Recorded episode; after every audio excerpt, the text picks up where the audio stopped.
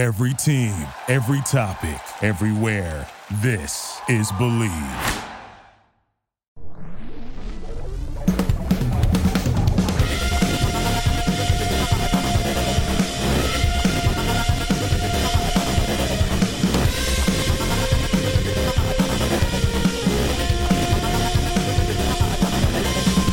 This is Todd Leitz, public address announcer for your Los Angeles Dodgers. And now, it's time for the Bleed Los podcast with your hosts Alonso and Juan, and Alicia del Valle. with the babyface gimmick in the sky, Roger. It's happening. It's opening baseball day series. I don't even know the wording for it, so that's why I said it that way. So that might be weird. But before we get into it, this week's episode of the Bleed Los podcast is brought to you by our friends at Bet Online. Bet Online is your number one source for all of your betting needs and sports info and odds. Find all of the latest sports developments, including this week's odds for the Masters Championship, and of course, the start to the Major League Baseball season.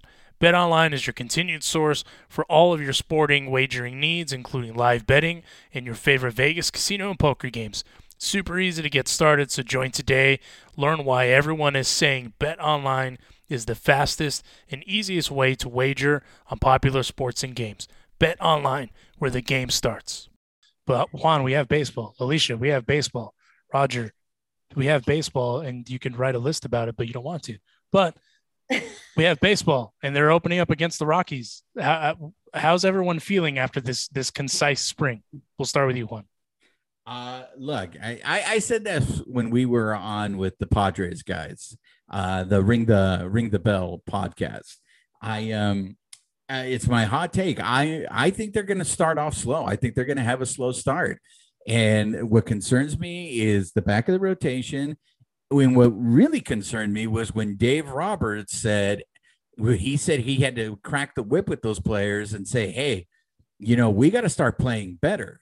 And I, I don't remember the last time a manager on the Dodgers said, recognize that we aren't playing well in spring training. So none of that scares you guys? Um, I I'm a little worried, only in the sense that it's it's one of those one of those uh, you know, like Walker Buehler, for instance, just as an example. You know, he's always had his quote slow start, right? That's not a knock on Walker. Everyone just starts differently. I, I think this whole team is currently suffering from a slow start, but in fairness to them, there's been a lot going on on and off the field, right? So so it's it, they're still kind of figuring out the chemistry. You got a new superstar player and Freddie Freeman into the mix as well. You have to take that into account. So it's you know, and obviously you know the the attention that was around the Dodgers up until that transaction took place is there. Clayton Kershaw, same thing. Everyone even kind of knew he was still coming, but they talked about a lot of that stuff. Be that as it may, all that goes out the window effective tomorrow. You know, when when the season starts. Uh, the only thing that I'm personally worried about I'm not worried about Cody. The reason I'm not, I'll just throw this out there right now. We know the abilities that he carries as a player. Dude can be a perennial all star, perennial MVP. You just don't lose that, right? I, I think he's fine. He's just kind of just trying to get back in his groove after having that shoulder issue. Cool. Mookie Betts, he's had a couple injury woes. He himself has said that he did not have a great year last year. That's just talk for a guy that has all the potential in the world, like a Cody we just talked about to be a perennial all star, perennial MVP candidate. Not worried about that. What I am worried about is the back of the rotation. I found it interesting that Dave Roberts said that Andrew Heaney is not a project.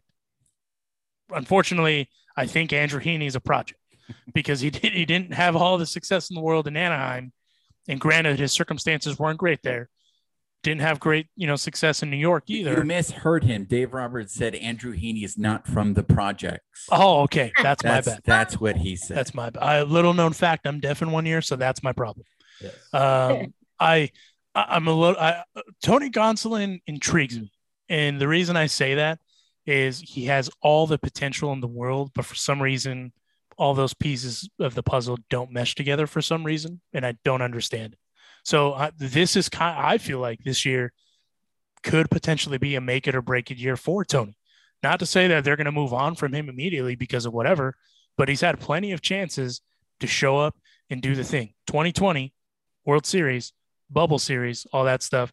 He had the perfect and prime opportunity to do that. And what did he do? Juan, what did he do?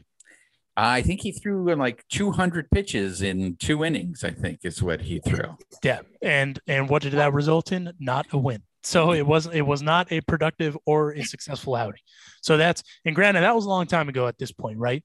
And then you still have other questions with Dustin May, and then obviously we have the emergence of Bobby Miller, who a lot of people projected he wouldn't be up in the show until 2023. That may change now based on kind of his appearance but crazier things have happened, right?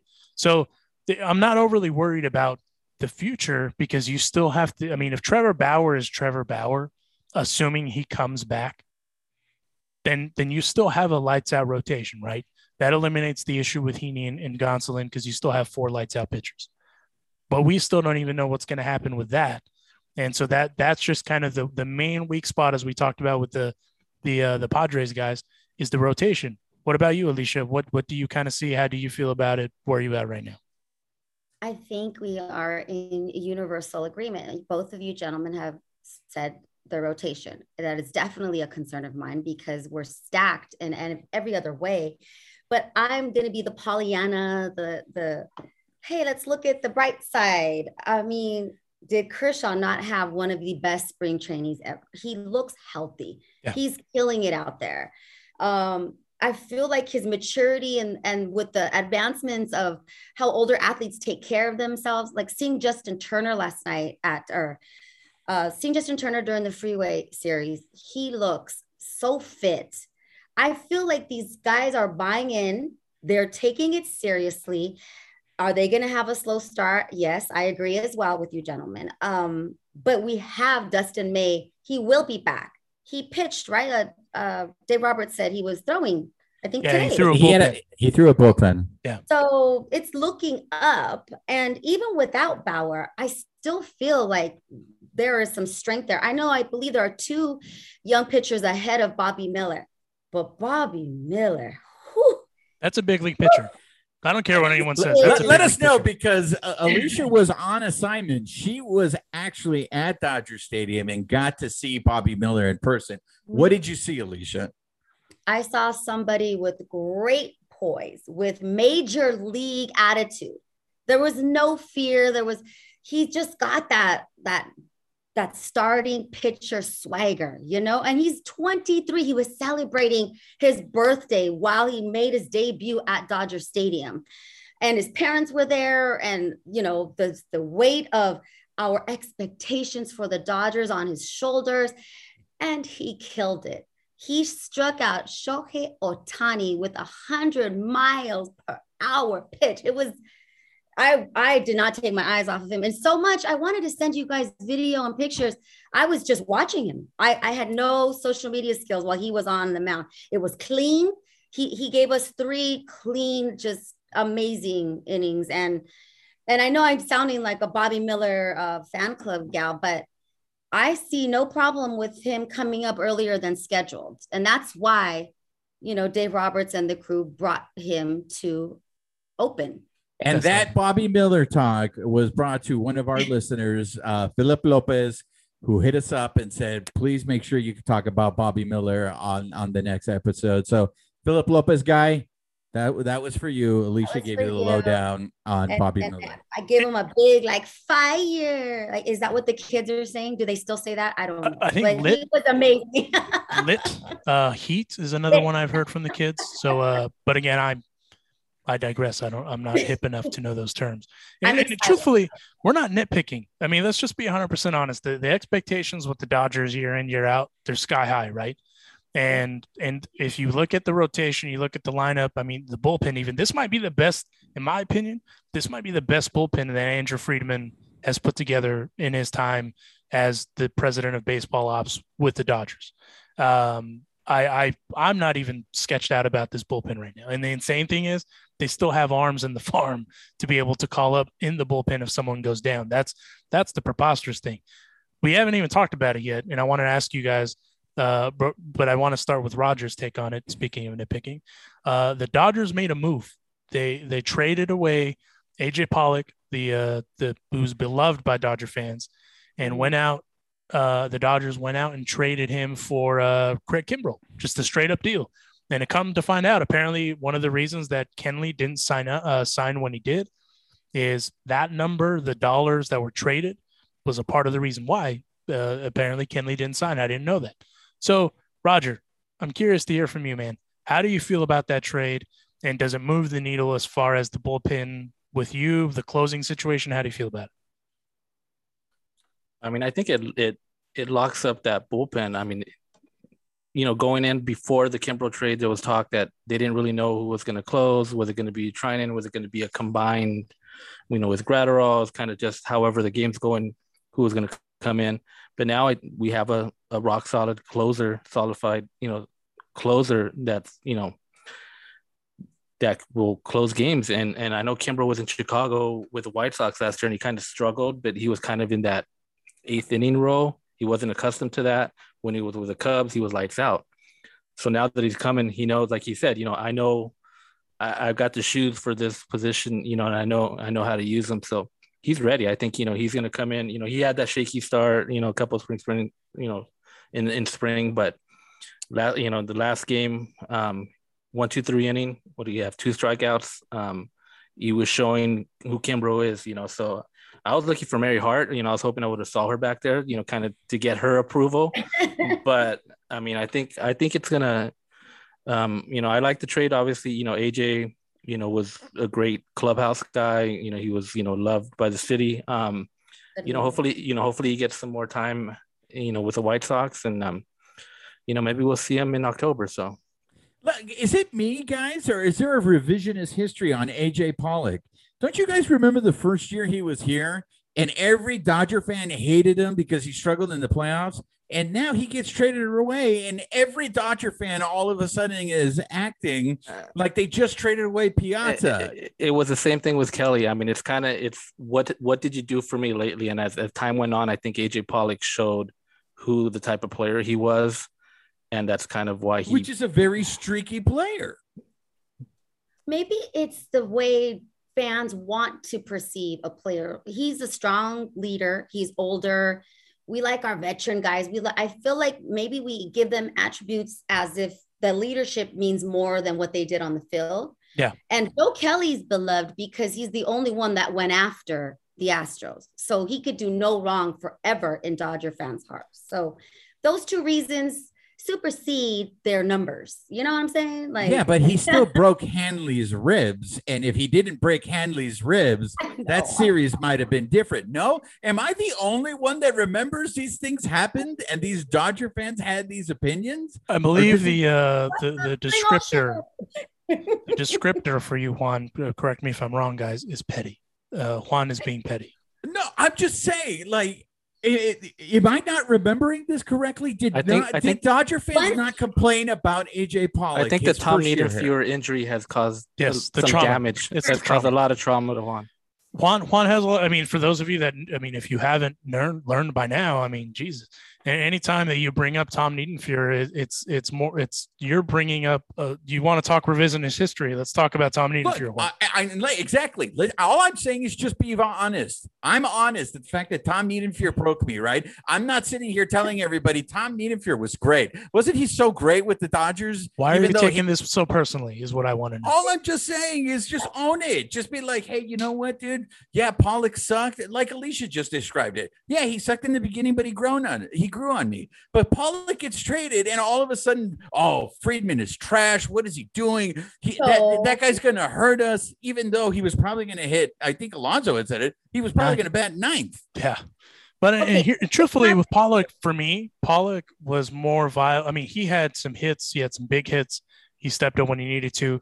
Felt bad for the guy because even from his Arizona days, dude had the freakiest injuries that no one ever had. Yeah, yeah. So, so for that, I felt terrible for him, right? But I, I think a lot of it was he was embraced during that COVID year because of all the stuff that happened with his family, his contribution with the Dodgers for the during, during the World Series. Obviously, had a stellar year last year, and everyone saw the potential, right? And now, you know, you you lose Kenley, who's another beloved Dodger figure, figure, but there wasn't as much fan for either as that happened. You know, everyone's bummed. But Watch when, time, when Kenley comes back, when he's when he comes back to Dodger Stadium, Everyone's going to give him a standing ovation, and Right. it's going to be a love fest, which is Right. great for for Kenley. And Except for Juan. everyone, everyone is going to forget that we booed him, and everybody made such a big deal that we booed him. So uh, that's all I'm saying. Is just own up to it. Just own up to it. It's okay to change your opinion. You don't have to have the same opinion all the time, but just own up to it that you had a different opinion. That's all I'm saying. That's fair. I mean, what do you say to that, Alicia? I cannot speak for all Dodger fans, but I don't, I do not equate the trade of AJ Pollock with Piazza. That was felt more. AJ Pollock's more just, again, Dodger fans were spoiled and we are petty and they do boo too much. They, because I don't ever boo. But I don't, I was not heartbroken. I don't want to be lumped in with the people, Juan and Alonso, that you guys say were upset with AJ Pollock being traded. I don't, I was not upset and we need a closer.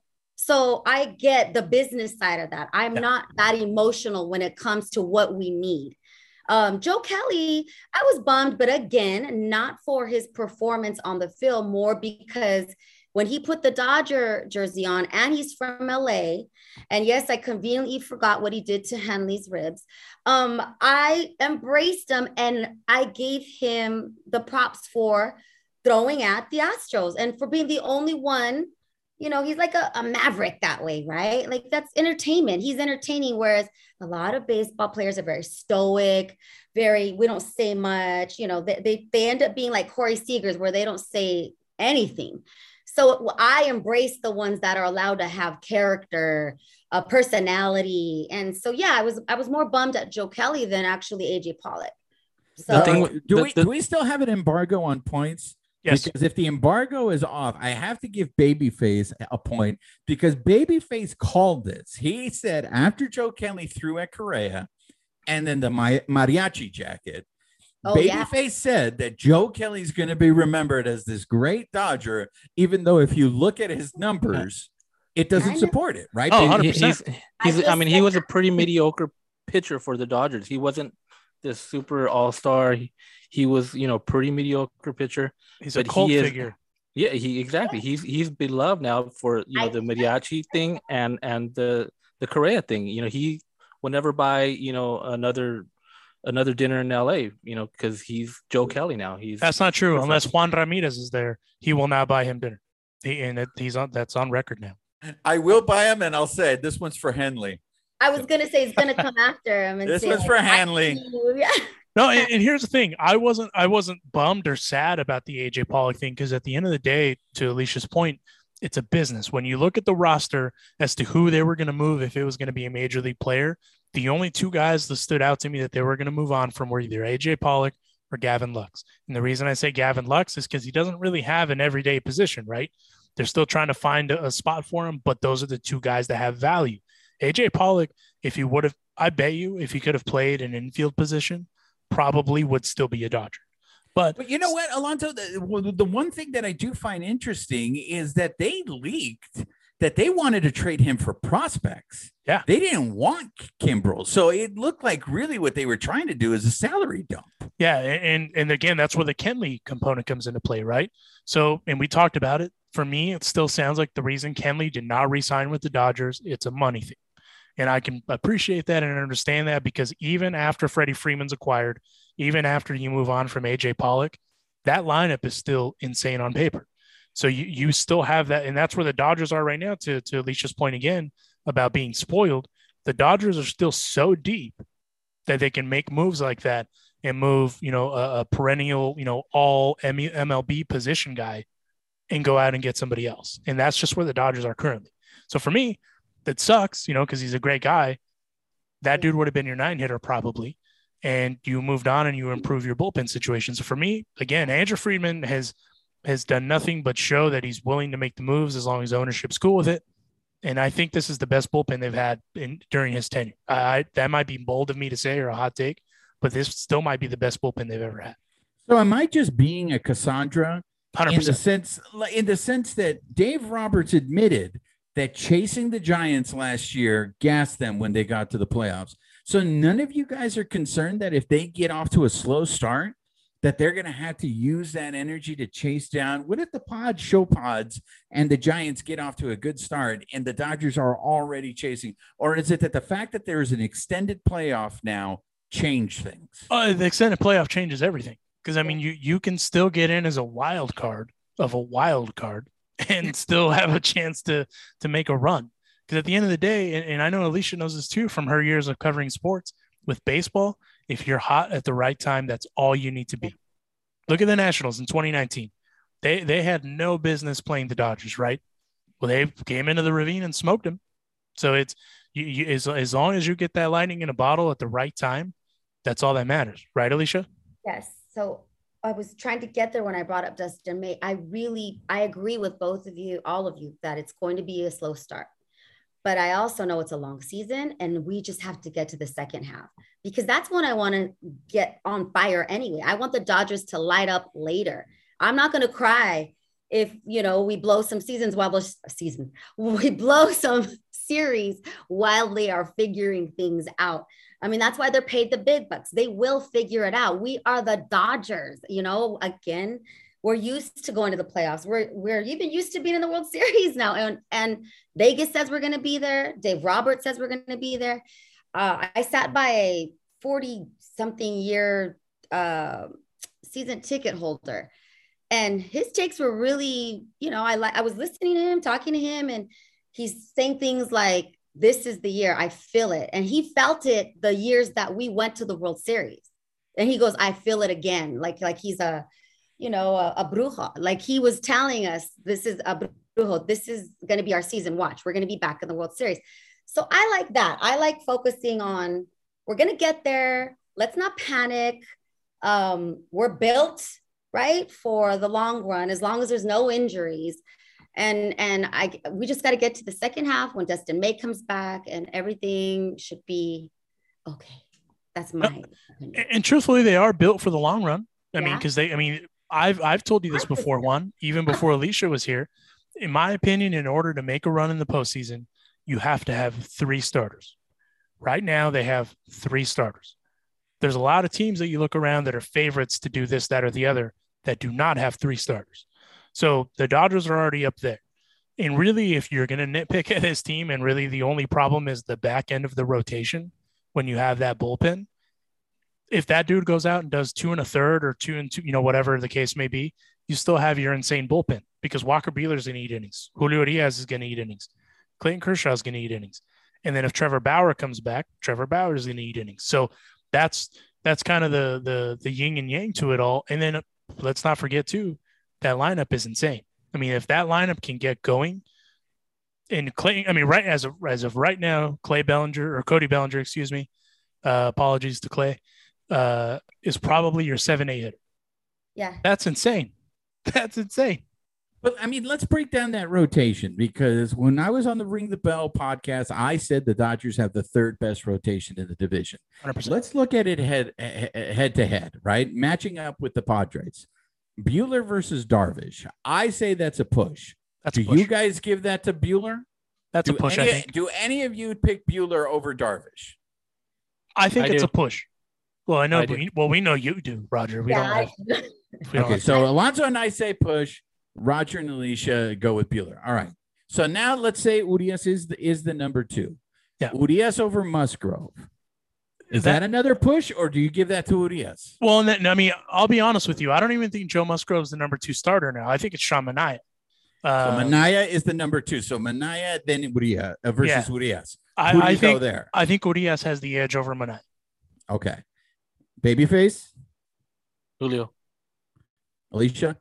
Same, Julio. Okay. He's got one year to show how badass he is, right? Yeah. Only got one year left with the Dodgers officially. So I he's gonna treat this season. He even lost a bunch. He's all fit too.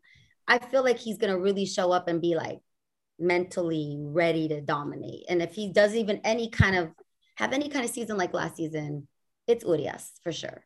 Okay. Well, and, and by the way, before I forget, uh, I don't. I think it was Juan on Twitter was asking about Julio Diaz uh, doing winning 20 games again. I think he's going to win 20 games again, and I think it's going to be pretty pretty pedestrian. I do. All right. So now we have Kershaw versus what? Blake Snell. Uh, is yeah, it'd be Blake? Snell. Yeah. Okay. Well, well, yeah, Blake Snell. Yeah, or Joe Is- Musgrove or Musgrove. is I mean, is that a push? I mean, I- you know what Snell does against the Dodgers. It's what Right. Snell does against the rest of the league that is, is a little different. I I my my only issue with uh with Snell last year is he had an ERA of 420 over like 120 something innings. Uh, even Kershaw, when he's not feeling it, doesn't do that. So I Kershaw Kershaw all day, man. Babyface. The Hall of Famer. All right, and Alicia. Name our ace. Okay, so now just Mu- uh, uh, I mean Musgrove versus uh Heaney. And if you Musgrove. say Heaney, babyface, that i- uh, you are. uh, I mean, uh, we don't have to waste time right there. So Right, That's Musgrove. All right. So their fifth guy Clevinger. is Clevinger. Yeah. Over the Catman. And if you say Catman, babyface, Swear to God. Swear to God. It- no, it's Clevinger. I mean, even though he's likely to start the season on the IL, I mean, Clevinger's coming back from injury too, so we don't know what what Clevinger is. but I as well. still, I even even if Clevinger wasn't coming back from injury, I would still say Garrett Clevinger. so Or Mike would you Clevinger, say sorry. then that the Dodgers have the edge over the show pods, or is it a push It's in the I think rotation? it, it right now it's it's it's a slight edge only because of who your three guys are with the Dodgers. Now Bauer does change that. If Bauer 100%. comes back, Bauer does change that. Yes, But the Giants have Logan Webb, the R- Rendon, uh, they Alex Wood. Who, who are the other two starters? uh, they have. I'm, I'm pulling it up right now. They I have a apologize. very Logan Webb, solid DeSclafani, Dis- uh, yeah. yeah, DeSclafani, Webb, uh, and Cobb, if I'm not mistaken. They have a Uh, very solid five. They do. So they the Dodgers are dependent on Bauer coming back. I And mean, I, feel the fact that they have gotten all these projects, Yeah. Heaney and Anderson, it's because they know that Bauer is coming back. I don't think the Dodgers are going to cut Bauer. I mean, I still, I, mean, I, I've heard the rumblings on the internet, and I have made my kind of conclusion. The reason I don't think that they've made a move for a starting pitcher that they easily could have is because I think they think Trevor Bauer's coming back. Yeah. Babyface, do you think that's why they're not making those moves? Yeah, I think Bauer. I still think Bauer comes back, and then from what we saw last night with um, you know, with Miller, I think I think Miller's going to be in that rotation probably after the All Star break. Yeah, later. Ah, hot take. Hot take. No, I mean, he the way he was pitching last night, man. I mean, that's that's a big league pitcher. The the one thing I will say about the Giants that uh that uh kind of sticks out, Anthony DeSclafani, although big time pitcher, not great ERA, and that is kind of the run of the the mill for their you know top five starters: 3.46, 3.47, 4.33, 3.91. Their WHIP is all in the ones, so it's it's it's they may give singles and single bombs and all that jazz, and that's why their ERAs may be a little bit inflated. But the Giants are legit, dude. I still think that they're the dark horse, if you will, quote unquote, in the NL West because the Dodgers are the favorites. But I like we said, I don't think they're even close. The Padres are to being better than the Giants. Not and they may have names on the roster, but the Giants are so good at them, and they always play the Dodgers hard, and that's why Max Muncy even said after that series they were gassed. But it's it's just the Giants, man. And then you throw in the the Farhan component. Farhan's doing exactly what Andrew Friedman's doing. You So- think you think Crawford's going to have another insane year again? There's no more Posey. That, that's that's my big uh, question mark with the Giants is offensively, are they going to be able to get Belt- the same production that they Belt- got So- last year? I've said this before, much to to Roger's chagrin. Brandon Crawford and Brandon Belt are baseball players, and I'm I'm fully expecting them to just go into it like they did last year. Nothing's changed because they're 35 and 36 respectively, and still playing at a high level. That's what I fully expect them to do. So where's Bobby Miller starting? That's a good question, man. I mean, it all depends too on what I mean. You know, What what was he last year? Where did he end up last year? last Is year he ended up. Was he in single A? I think was he? I think he was going to Tulsa. I thought I thought he ended in Tulsa, but let me double check. I honestly So- don't know. I mean, I know. Look, I kept seeing these all over social media. Yeah. The been playing- 2020, the 2023 bull uh, starting rotation for the Dodgers: Buehler, uh, Urias, Dustin May, uh, Bobby Miller, and who was the fifth guy? Was and it then you Pepiot? got Pepiot, Pepiot, and then you got uh, Landon Knack coming up. But That's their- Pepiot that's didn't. I don't think Pepiot looked good in spring training. yeah, he he looked a little shaky. And then when they moved him up last year, he got rocked. Well, I mean, Buehler didn't have a good spring training, but again, he was messing with his pitches, right? He was working on his switch up and stuff. And If by messing with his pitches you mean throwing it right down the middle so the Angels could hit home runs, he then admitted, yeah. or he said that he was working on his changeup. So Well, that, that would explain why the pitches were right down the middle because I was at that game and I was at Disneyland to watch that game and that's I they saw- lost.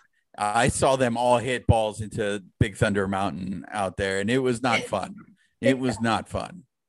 is that why Babyface asked if I was going to jinx the Dodgers the way you did?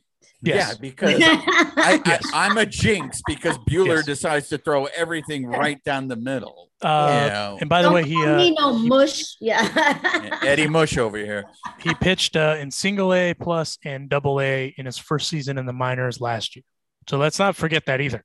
This that was last year was his first season in the minors. Well, that's why I think. I mean, the expectations I get is by the end of of this year, but I still think that. I mean, the Dodgers, I feel, have always been very conservative with their pitchers. I don't know if they're going to rush them, considering they have Danny Duffy, they Batanzas. They have all these guys that are basically going to use the first half of the season to rehab Right. that will be available. I mean, I don't think so. Did we decide what the pronunciation is? It is it Conley or is it Canley.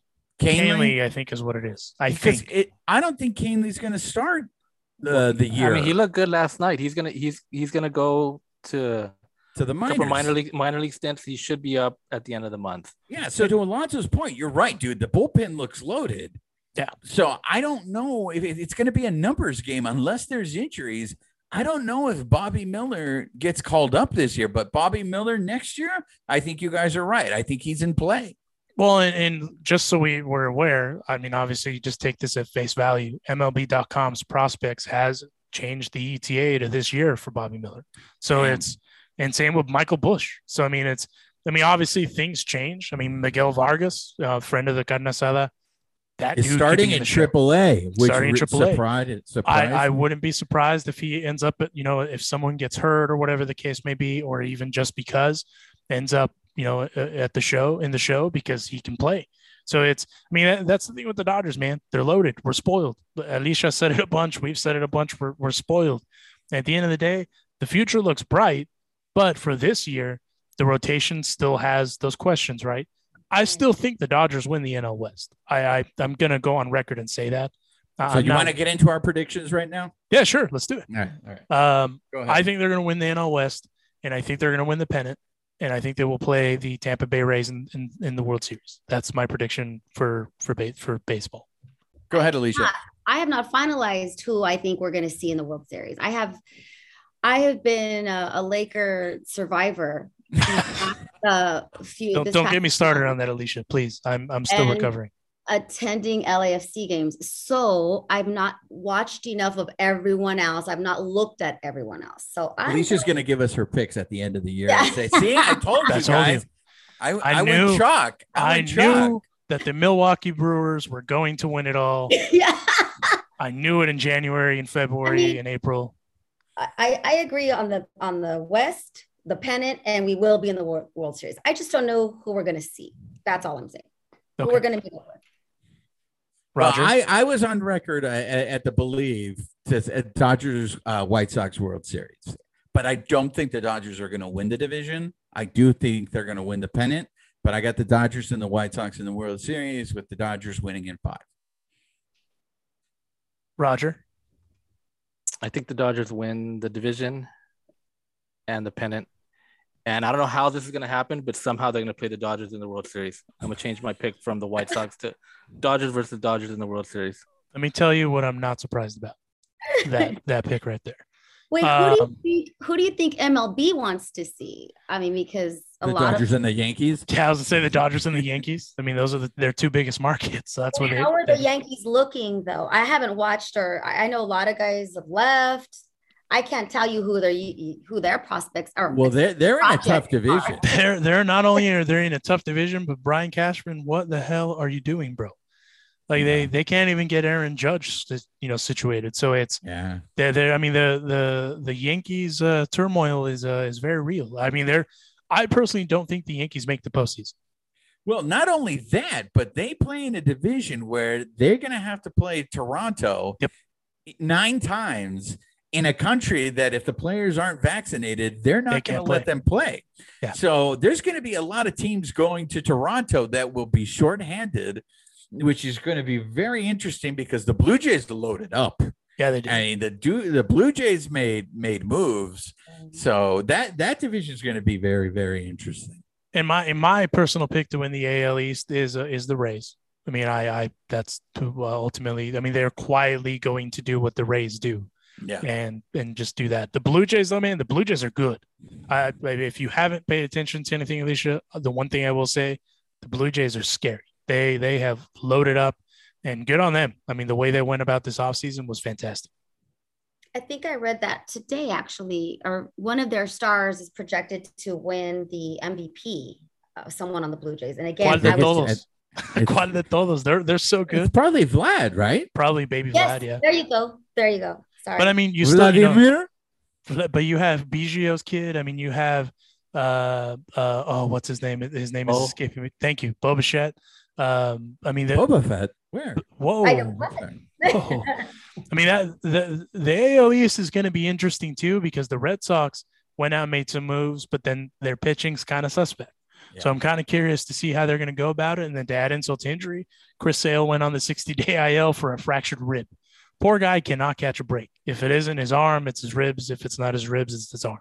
Well, this is why I think the Dodgers are in good shape because, and this is why I don't think they're going to win the division because they're going to get off to that slow start. Right. But if they get healthy by the second half, Mhm. those starters with the bullpen they have, you could, um, you, in, in best case scenario, you want them to go six innings. Right. But technically, you could have them go five innings and you got four relievers that can shut down those. I mean, it's going to get to a point where if the Dodgers have the lead after the fifth inning, they're going to be looking really, really good. It's going to look like I think the year the Royals won the World Series. Remember when they had that bullpen? That Yes. just if the Royals had a lead going in late, there was nothing you could do about it. Wade Davis, Kelvin Herrera, like that. I mean, and then that rotation was filthy too. Uh, R.I.P. Yordano Ventura, but I mean they, I mean that that team was loaded. Uh, moving on to the AL Central, I think the Twins are going to win that division. Sorry, Juan, my bad. But I think it's just because the Twins just went out and made the moves, man. I mean they they were you know aggressive. They've made some trades. They've they've made some moves. Did, And, did uh, you hear the rumor? The other rumor they're in on Paddack. I Yeah. have heard that rumor. for Paddack, so Yeah. we'll see if that. and you know down. what if they go- if again they're being aggressive and if and that's that's that's something that the twins don't really do Look, it's not like I had this love for the White Sox. You know how I feel about Tony La Russa. He's in Yeah. my fight club. yes you know so the last thing i want is to see the white sox win but i just think uh, that lineup and and some of those uh, some, that pitching set that bullpen i think will be enough to carry them through that that league and surprisingly we all agree that the angels are going to win the AL West. I don't know how we came to that conclusion because we've never discussed this but I also know Roger hates the Astros um, but I mean the A's aren't going to do a damn thing the Rangers are I don't know you know the Rangers could be good I mean it's it's hard to say with them because the I, I don't think made. babyface wants the rangers to be good No. because if the rangers are good that's where kershaw's going next year yes well and and, and I mean it No. but the the the Mariners have- babyface called it he did i have to give him his due on that No, and I mean, and truthfully, you know, Clayton Kershaw was transparent and open about it, and that was cool to hear. But at the same time, as a Dodgers fan, that's kind of that that that sucks. That's you know, that's pulling at your heartstrings a little bit. But you got to do what you got to do. I still think though that the Mariners are going to be the dark horse in the AL West. I, I, I don't know how how under the radar they've they've pulled off all the moves that they've pulled. I I didn't say this yet when we recorded with the uh, the uh, ring the bell guys, But I think the best move that the Mariners did was not re-signing Kyle Seager because that opened the doors for money to be spent in other spots for them to acquire guys. And look at them now. And now they they very well could also beat the Angels. Because I mean, with the Angels too, let's be honest, you don't know what you're going to get. They on paper they're good, but it'd be nice to see Trout back in the playoffs, Shohei in the playoffs. You know, you see Shohei everywhere, just not in the playoffs. And that's that's the one knock on the Angels, right? So, but they have all the pieces right now to get back to the postseason and uh, and and they've quietly done it as well since they didn't really make any splash moves aside from signing Thor this year. But uh, but what do you guys think on the West? I mean, I, I hear all that love of the Mariners. I, I I think the Angels with that lineup they're gonna have if Anthony Rendon stays healthy, they have him. If Ohtani stays healthy, I mean, look, I, I was there on Friday. He smoked one over the right field wall and he made it look easy and he was facing Walker Buehler when he did it. So not I, just anyone either. Yeah, exactly. So I mean, that kid, that guy, I, I don't know if we really give him enough credit for what he did. I know it was one season, but if Ohtani goes and repeats, even comes close to what he did last year, I mean that that's insane. It's insane to see a guy hit for that uh, that power and also pitch. I mean, the guy throws he throws in the high 90s. Yeah. So, Alicia, I know you haven't seen much, but you were on assignment to watch them play the uh, the Angels of Los Angeles of Anaheim of Orange County uh, at, uh, at Dodger Stadium. Uh, what did you see, and what do you think? Again, I saw Bobby Miller smoke Ohtani like 100 miles per hour and did it with swagger and maturity. And I think we're going to see him later in the season, just like you guys mentioned. Actually, if you guys want to join the Bobby Miller chapter appreciation, uh, Alicia is the president. So they meet on Tuesdays. They meet on Tuesday. I could be excited about. I was excited about Dustin May when I saw him in spring training. I love again. I just I like the entertainment aspect of baseball players, mm. especially because I know the MLB took years to let the players be themselves, to show some personality. So I'm like that cheerleader, like, yes, show us what you got, you know. So, great- what personality did you see in Bobby Miller last night? I told you, you he was like, like a I do they still say beast mode? Was that like a Matt Kemp thing? I don't know. No, he was just an angry dude. Miller has a little bit of Walker Buehler in him. He, he a little bit of Buehler. Walker Buehler did um it didn't do well. He he had a reason for it. Um, I want to see Walker really zone in as well, too, though, because he's a competitor and he too played college baseball just like Bobby Miller. So, like, I just feel like all everything is in alignment where we aren't going to be hurting if we do start slow. We already agreed to that. Now, the only two teams that I've heard my father, when we're sitting at the game, he did talk about the Blue Jays and he did talk about the Angels. And this is kind of a sore point with our family how Arte Moreno is the only Latino owner and he's not been the best owner. And my dad was very proud as a lifelong Dodger fan. He was giving props to the Angels, saying that they made some good moves, that we should watch the Angels.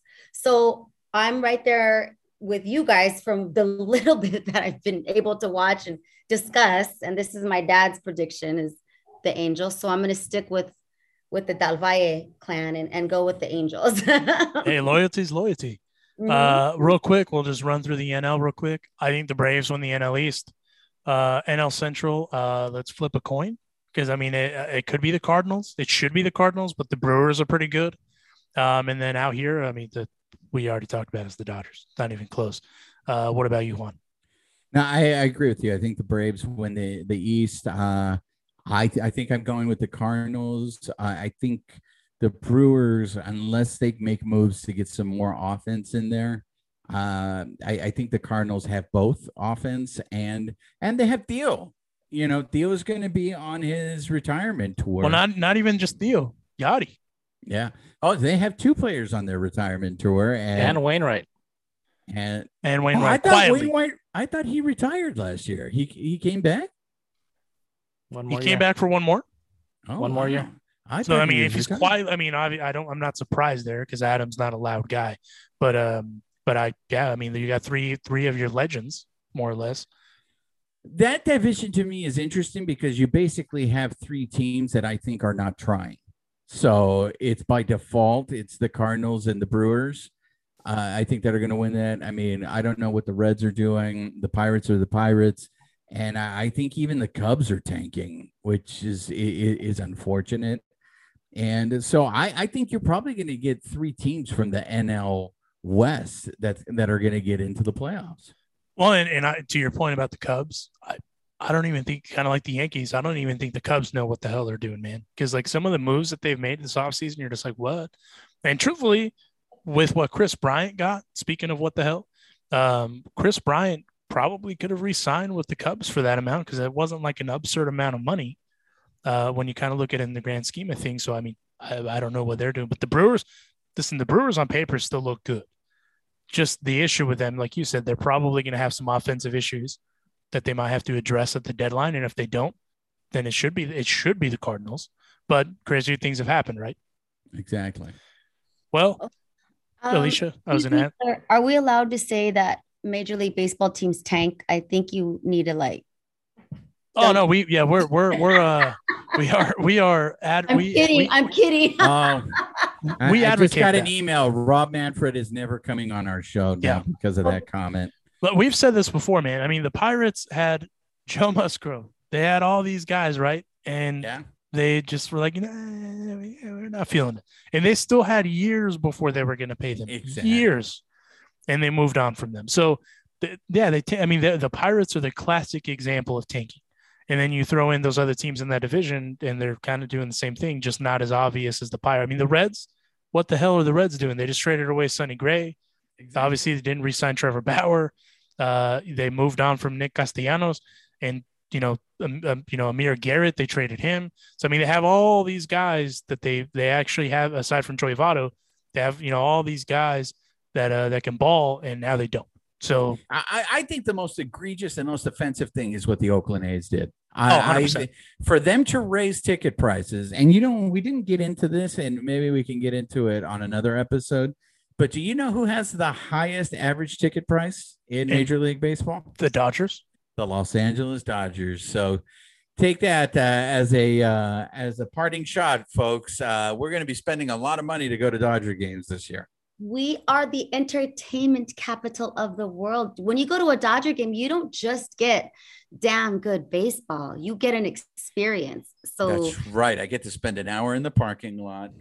Uh, you know, so get the most What- beautiful weather, the most the cutest fans. You get mariachis, you get authentic ish food. I, you get better food here than a lot of ballparks I've been to. Hundred percent.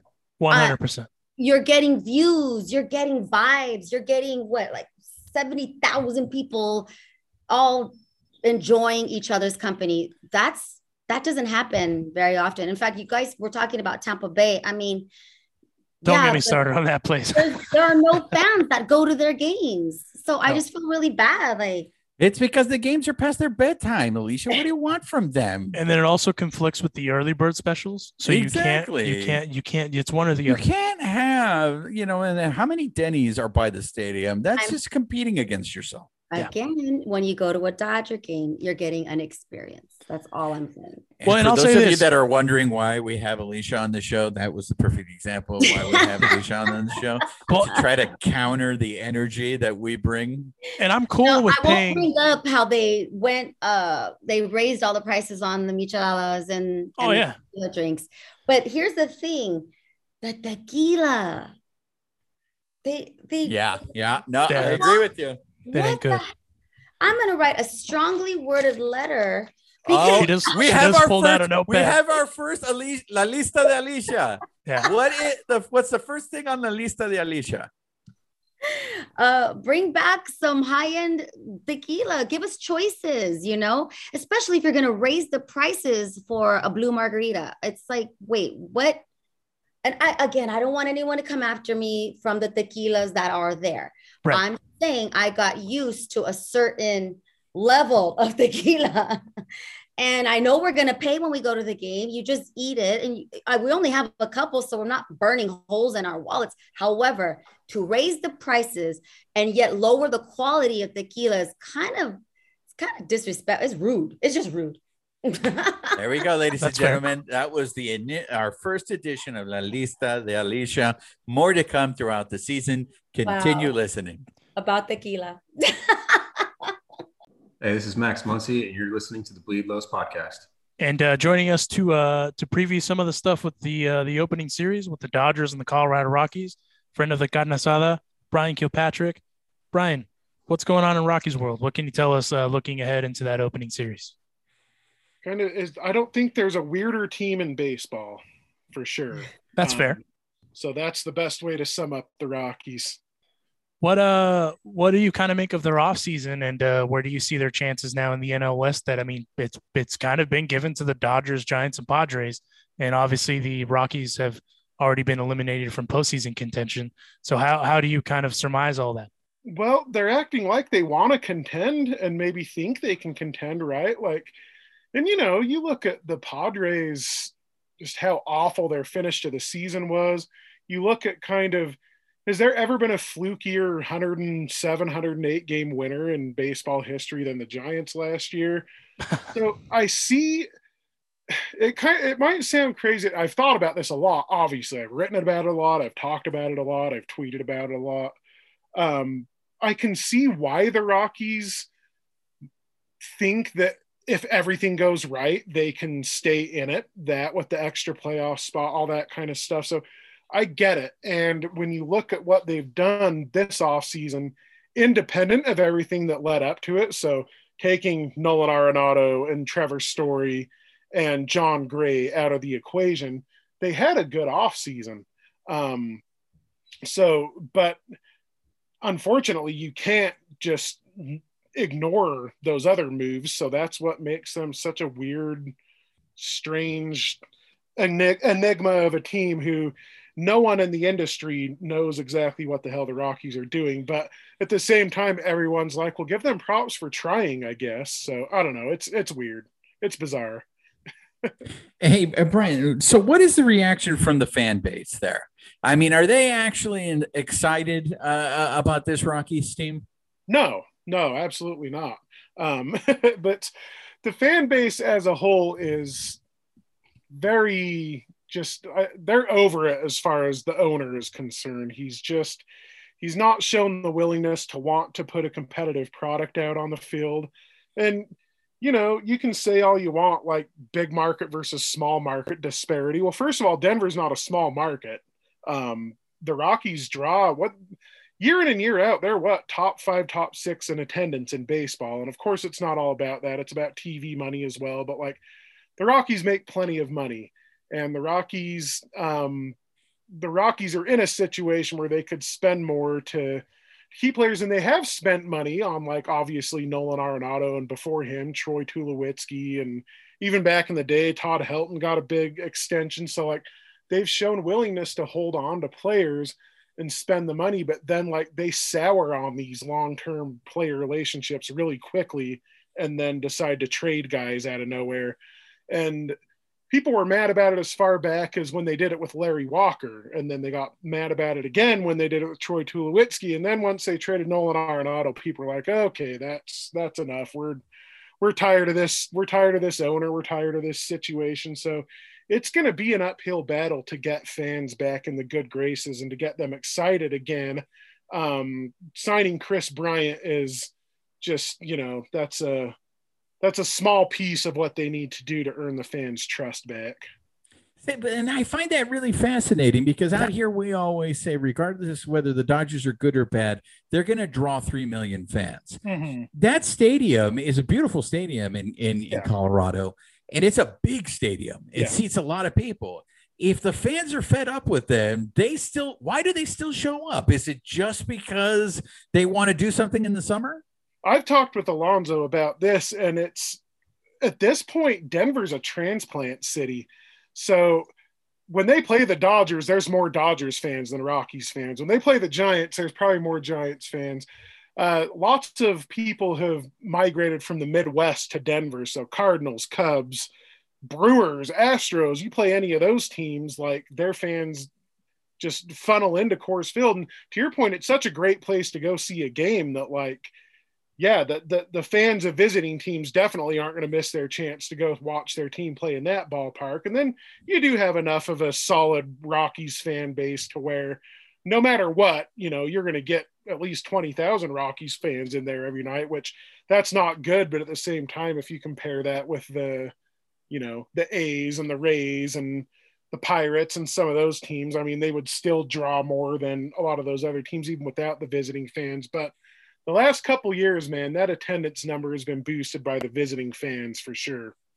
Wow. So the Rockies are officially the Los Angeles Chargers of Major League yes. Baseball. God, that's that's a that's good. That's a Well good done. one. Well done. And I, and on that, I will pull out George Costanza and I will leave Alicia on to you. ouch ouch um well okay so i was going to ask about the stadium as well because i've not been fortunate to visit Coors Field, but it looks beautiful on television.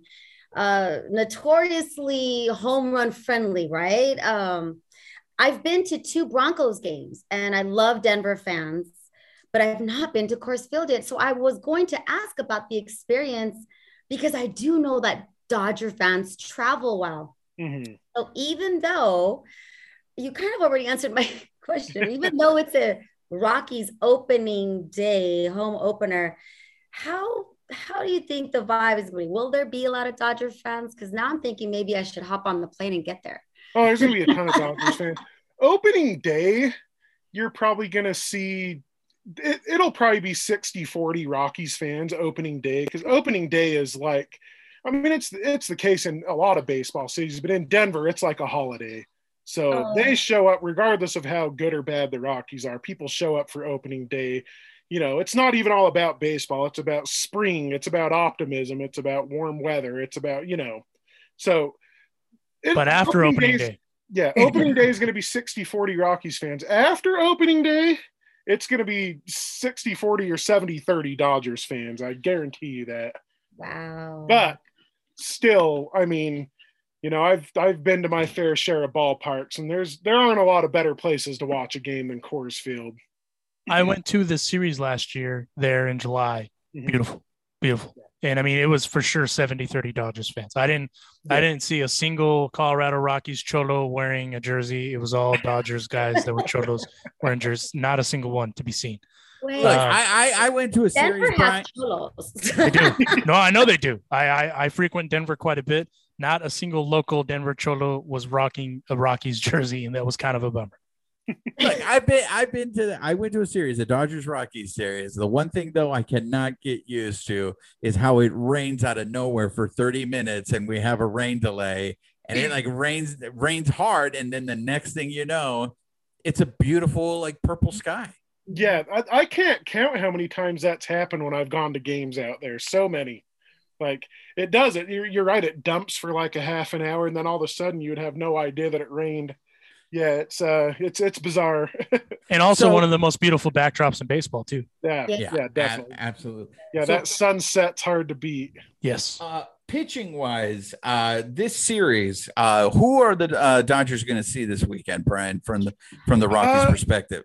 They're they're gonna see Germán Marquez, who is one of the more underrated pitchers in baseball. Um, you know, I've heard endless times like people who work for or with other teams speculating how good this guy could be if he didn't pitch half of his games at Coors Field. Um, and you guys are familiar. I mean, you're familiar with Marquez. He's pitched against the Dodgers a lot. To Yeah, I, I feel like he pitches every series Yeah. that the Dodgers play the Rockies. to mixed results, but who has been good against the Dodgers in his career and who is going to start on opening day is Kyle Freeland. Yeah. Um, Freeland's first career start was against the Dodgers. I was there. He tossed like six innings of one run ball. Um, he's had, I think, a complete game shutout against the Dodgers in his career. Um, Freeland's actually pitched really well, and I think that's because uh, I don't know this to be sure. I should probably look up the stats, but I feel like whenever the Rockies put a lefty out there, they they perform generally pretty well against the Dodgers, whereas their righties get torn up. And uh, that could just be a gut feeling, but I feel like there's probably some statistical evidence behind that. no, um, I think you're right. I mean, you could put a left-handed Yeah. pitching machine against the Dodgers in the years past, and the Dodgers have struggled. Yeah, and then Yeah, and then they're going to see Antonio Senzatela as well, who had a really good year last year, and the Rockies rewarded him by giving giving him an extension. Um, him and Freeland both not strikeout pitchers, but they thrive at somehow. They thrive at getting soft contact, and the Rockies have a really good defensive infield who should be able to take advantage of that. Um, but where things start to bite them is both guys will uh, have a tendency to walk too many people and at Coors Field, base runners are just a terrible idea. So, and the Dodgers, you, I mean, you're not going to find a better lineup at getting on base than the Dodgers. So, it's uh, the Rockies do have a good rotation, in my opinion, really underrated rotation. They've got Austin Gomber, who they got in the Arenado trade, who pitched really well at times last year when he was healthy. Um, really good, solid, underrated rotation, but there's not a lot of depth there and um, they can get themselves in trouble against the better lineups in baseball. So a lot of times they'll kind of thrive off of uh, facing weaker teams, um, get a lot of you know get a lot of wins against the D-backs and stuff like that. Um, but yeah, the, the, the better lineups, the more patient lineups, the ones who aren't going to swing at Freeland's and send Senzatela's junk and and and hit into ground balls. You know your Dodgers, your uh, some of your better lineups, the Braves, uh, some of the teams they have to play from the American League, the Astros and whatnot, um, usually perform pretty well against the Rockies staff. And offensively, uh, what are we going to see from your Rockies? A better, a better overall offense than they've had the last couple years, believe it or not. Um, I really liked the Randal Grichuk trade. The Rockies had this logjam of just kind of like net negative value players, like replacement level players in the outfield uh, with Raimel Tapia and Garrett Hampson, Sam Hilliard, just all these guys who are just kind of 4A type of players. They're able to ship Tapia in exchange for Randal Grichuk, who, if nothing else, is going to hit some dingers, especially at Coors Field. Um, gives them some much needed power from the right side, um, especially losing Trevor Story and Nolan Arenado over the last couple years. So gives him a little bit of power. I can imagine him being just a little bit better of an Ian Desmond type, where when Desmond was with the Rockies, the one thing you could count on from him was hitting some home runs at least. So Grichuk will be a little better than that. Um, Kris Bryant, I think, is suited really well for Coors Field. He's going to come in and immediately be better than anyone else on the team at just getting on base. I think that's going to translate to their road games where they really struggle to adapt to the, how the ball moves differently and struggle to get on base. He'll be a little bit better than Trevor Story in that department. So it's kind of a good good trade off there, and he brings an equal amount of power. Um, and then after that, they're really just counting on improvement from Ryan McMahon, Brendan Rodgers, some of these players who have flashed some ability offensively, but just haven't quite gotten to the next level yet. Um, and then CJ Cron is back.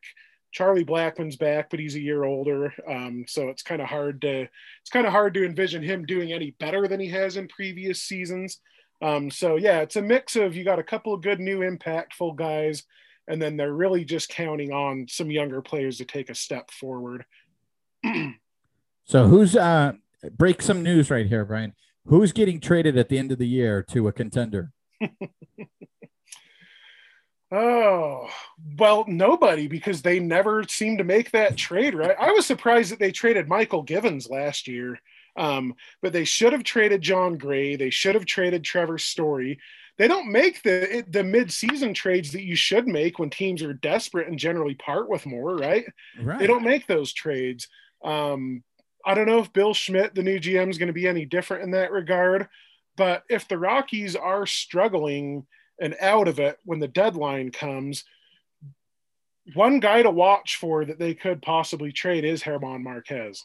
Um, he's their best pitcher, but he's also the one guy who you could you could uh, pillage someone's you know at least like the number three through seven players like prospects in another team's system. You could pillage someone's system pretty good if you traded Germán Marquez because of his because of how well um, his pitch profile would work with teams that don't play half their games at Coors Field, and then also his uh, team control contract situation. Um, so if they're now they're not going to trade him because it makes too much sense to do that, but if the question is should they trade someone in that situation, he's a guy who you could if you're the Rockies and you really do what you should be doing, which is rebuild your farm system. He's a guy you should you should look to trade. So let, let me last one from me. Let, let me ask you this. Uh, there's a lot of teams uh, all over baseball that I'm excited to see. There's a lot of players that I'm excited to see, but it just drives me crazy that there are specific teams, the Oakland A's being one of them, that aren't even trying to win.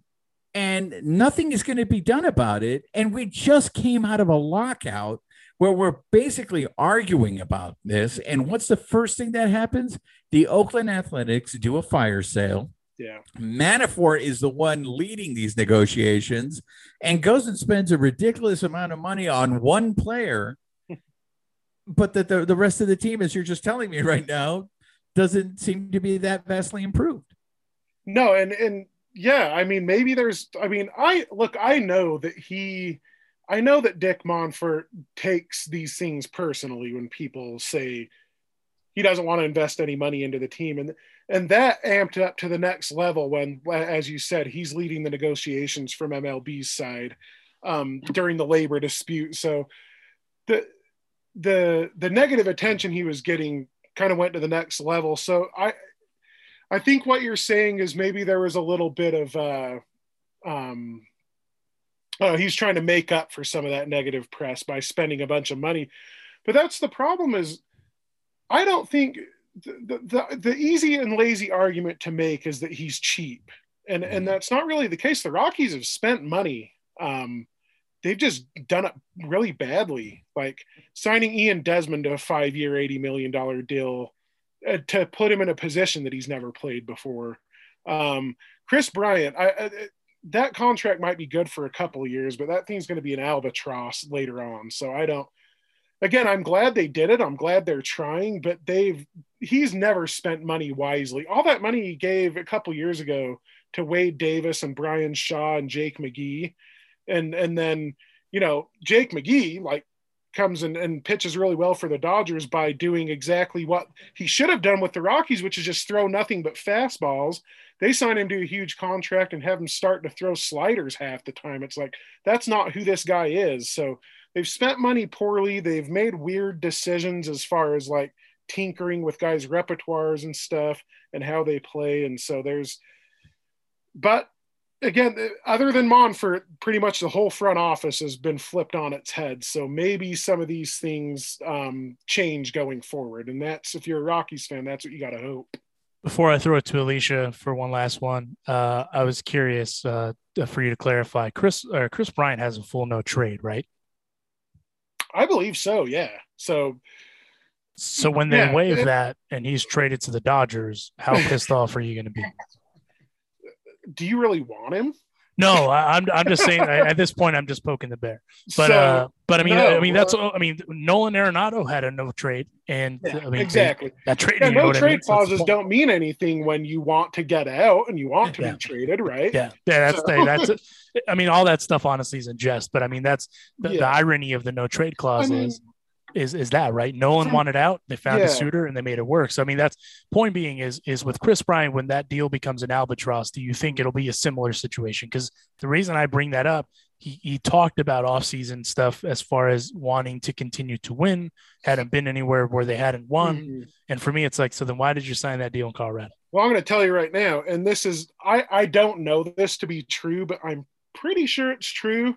Um, so but but speculation i'm going to call it speculation. This is it's kind of something i've advocated for the rockies to do in the past because it makes a lot of sense but Kris Bryant has a world series trophy. He's put up pretty good numbers to this point in his career where if he can continue to put up good numbers he may have a hall of fame case one day right? I mean granted you know most like most of his production in terms of like wins above replacement and stuff he put up his first couple of seasons then he had a couple of down years. He was pretty good last year, but like, is there a better place to go to to pad your numbers and you know continue to continue to uh, accumulate um, numbers that might get you in the Hall of Fame one day than Colorado if you're an offensive player? So this is that's kind of what I think he's thinking of from his perspective. I'm not sure he, he's going to say winning's important and he wants to win and Right. he thinks he can win in Denver, but you and I know better.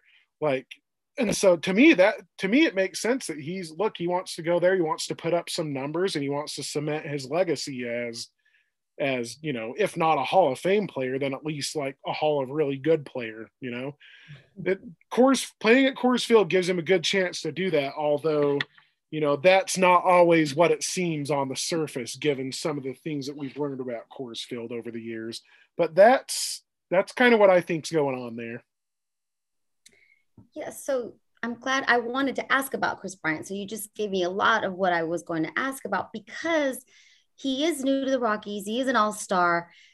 When I think of the Rockies, and I mean no disrespect, I just don't think stars, right? Mhm. Like, I don't see Rockies jerseys with a star player on the back or Mhm. so I thought maybe Kris Bryant would be the remedy Yep. for that, even Yep. for losing. So yes, so I'm on the right because you Yep. mentioned Marquez. So now I was like, oh, let me, you know, I mean, who who should the Rockies fans be looking for this year to, I don't know, buy their jerseys and support it? And people that are going to leave California and go to Colorado, who should they be looking for when they go to the games? Yeah, there's absolutely nothing wrong with that answer being Kris Bryant. Like he's a good player, he's a good-looking guy, he's a star. Like everybody, you know, he, he's I don't know that he's a household name, but like there's so many Cubs fans, and Chicago's such a big big market, and he was so good there that he's probably a tier below some of those household names, right? So, um, but you're right, and it's it's good to hear that perspective from you know Dodgers fans or people in bigger markets that like when you think of the Rockies, you don't think of stars. And look, I've been trying to tell people this for years. The Rockies have had a lot of great players, but for various reasons, either because they trade them and they become stars elsewhere, you know, aka like Matt Holliday, for instance, or playing half your games at Coors Field and trying to adjust to that environment and then going out on the road and just constantly having to make that adjustment it's proven to be hell on players' bodies. So guys who would have been legitimate stars, Troy Tulowitzki, I'll argue maybe Carlos Gonzalez, um, their time as productive star level players was severely hampered by having to by suiting up for the Rockies for so many years because it's so hard on players' bodies. Um, so that kind of eh, that lends a little perspective to that, but yeah, there's players to be excited about. Kris Bryant is Kris Bryant's probably the guy though who you're asking the question about. I mean, I think that's you know it is exciting. He is a star. Um, he's a good player, and Rockies fans should embrace that. And the the part that's sad is Rockies fans don't trust ownership and don't trust the front office now to the point where they're afraid to go all in on Kris Bryant. They're afraid to go all in on Ryan McMahon on Germán Marquez, on any of these other guys, because the Rockies are just going to trade them. And whether or not that is a 100% accurate narrative or not, it is what it is because perception is reality. And that's the perception the Rockies have created. Interesting. Thank you. Well, on that note, uh, we'll uh, we'll uh, call it a uh, a preview, if you will, of the opening series between the Los Angeles Dodgers and the Colorado Rockies. Uh, I will say this sidebar for another episode of a, of a Colorado Rockies podcast. The uh, jaw lines that have been through that stadium have been elite. Matt Holliday, Carlos Gonzalez, Right? elite, elite. so it's, I mean, they're, they're at least I've been through that stadium many times. Elite jawline. uh, we, we. I, I- I'd like to believe you, but your beard leads me to refer to it as misinformation. So we'll we'll we'll debunk that another time. He only has the beard as respect to other people. That's he doesn't right. want to shame them or make them feel That's- uncomfortable. That's right. That's exactly right. He's on Juan's on to something. Listen, you're a beautiful specimen, but I'm not going to sit here and say that that's what that is. But I, I'm not going to enable. But I digress. But uh, if you want to follow Brian uh, at Rocky Mountain BK on Twitter and only Twitter because he doesn't have any other social media. He's uh he- he's not only is he a good friend of mine, but he's uh he's he covers the Rockies, covers uh, uh college football, talks about the Jazz, uh all sorts of things on the internet as as he refers to himself a long suffering Rockies fan. That's So uh uh Brian, thanks for joining us, man, and we'll uh, we'll catch you down the road. Always a pleasure. Thank you guys for having me. And there you have it, another edition of the Bleed Lows podcast. And again, this episode is brought to you by your friends at Bet Online. Bet Online is your number one source for all your betting needs and sports info and odds. Masters are this week. Major League Baseball clearly is kicking off this week. So go and check them out. It's super easy to get started. So join today. They even have your Vegas casino and poker games too. So again, huge thanks to our friends at Bet Online. Bet Online, where the game starts. But on that note, we will wrap up this episode again of the Bleed Lows podcast, and we'll catch you down the road. Thanks again for all the support.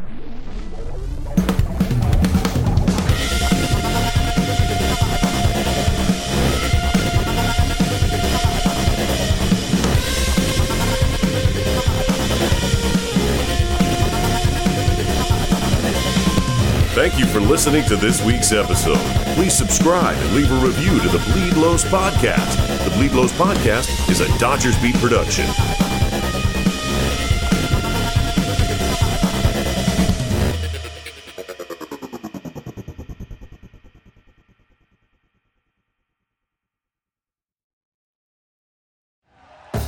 Thank you for listening to Bleav. You can show support to your host by subscribing to the show and giving us a five star rating on your preferred platform.